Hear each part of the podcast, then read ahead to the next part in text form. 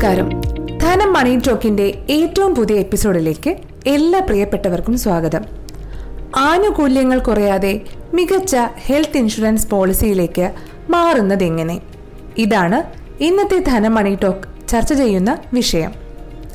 നമ്മുടെ ജീവിതത്തിൽ ഒഴിച്ചുകൂടാനാവാത്ത കാര്യമാണ് ഇൻഷുറൻസ് പോളിസി എന്ന് നമുക്കറിയാം.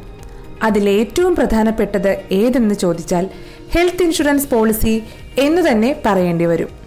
എന്താണ് ഈ ഹെൽത്ത് ഇൻഷുറൻസ് പോളിസിയെക്കുറിച്ച് ഇത്രയധികം സംസാരിക്കാൻ എന്നല്ലേ പലർക്കും അറിയാത്ത അല്ലെങ്കിൽ സംശയം ചോദിക്കുന്ന ഒരു കാര്യമാണ് നിലവിലെ ഹെൽത്ത് ഇൻഷുറൻസ് പോളിസിയിൽ നിന്ന് മികച്ച ഹെൽത്ത് ഇൻഷുറൻസ് പോളിസിയിലേക്ക് എങ്ങനെ ആനുകൂല്യങ്ങൾ കുറയാതെ മാറാൻ കഴിയും എന്നതാണ്.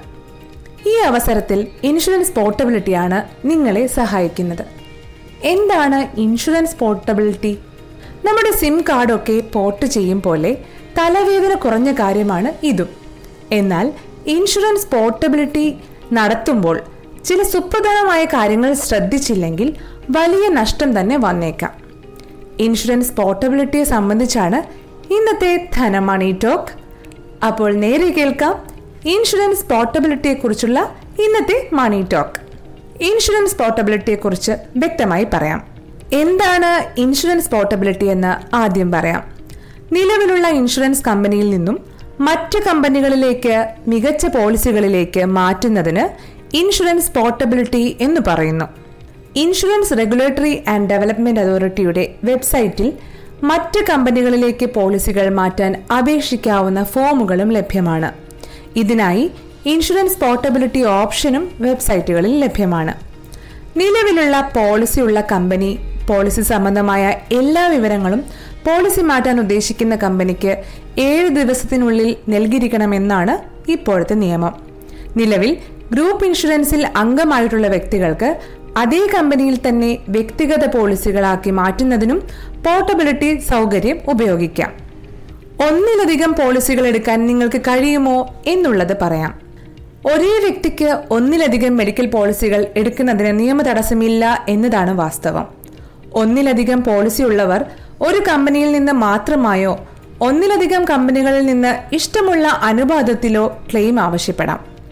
ചികിത്സാ ചെലവ് ഒരു ഒറ്റ പോളിസിയുടെ പരിരക്ഷാ പരിധിക്കുള്ളിൽ വരുന്ന ഘട്ടങ്ങളിൽ ആ പോളിസിയിൽ നിന്ന് മാത്രമായി ക്ലെയിം വാങ്ങാം.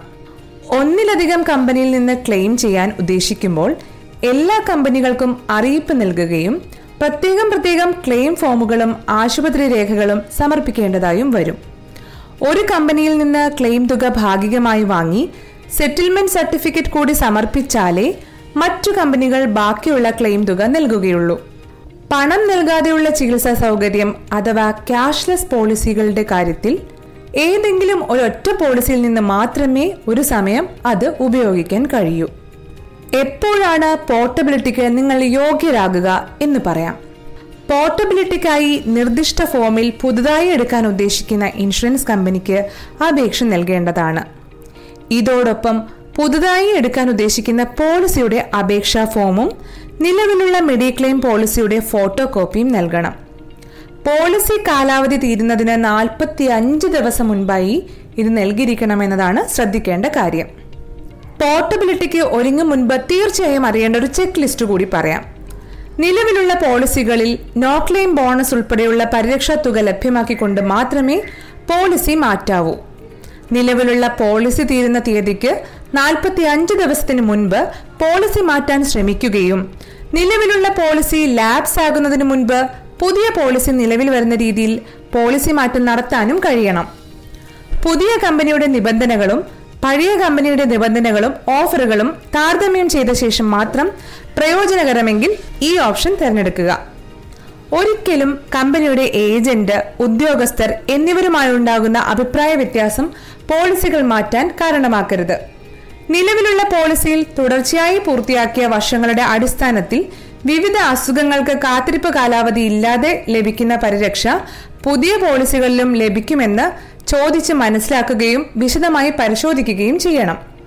പലപ്പോഴും ഗ്രൂപ്പ് മെഡിക്ലെയിം പോളിസികളിൽ നിലവിലുള്ള അസുഖത്തിനും പ്രസവ ചികിത്സയ്ക്കും പോളിസി വെയിറ്റിംഗ് പീരീഡ് ഒഴിവാക്കിയും പോളിസികൾ നൽകാറുണ്ട്.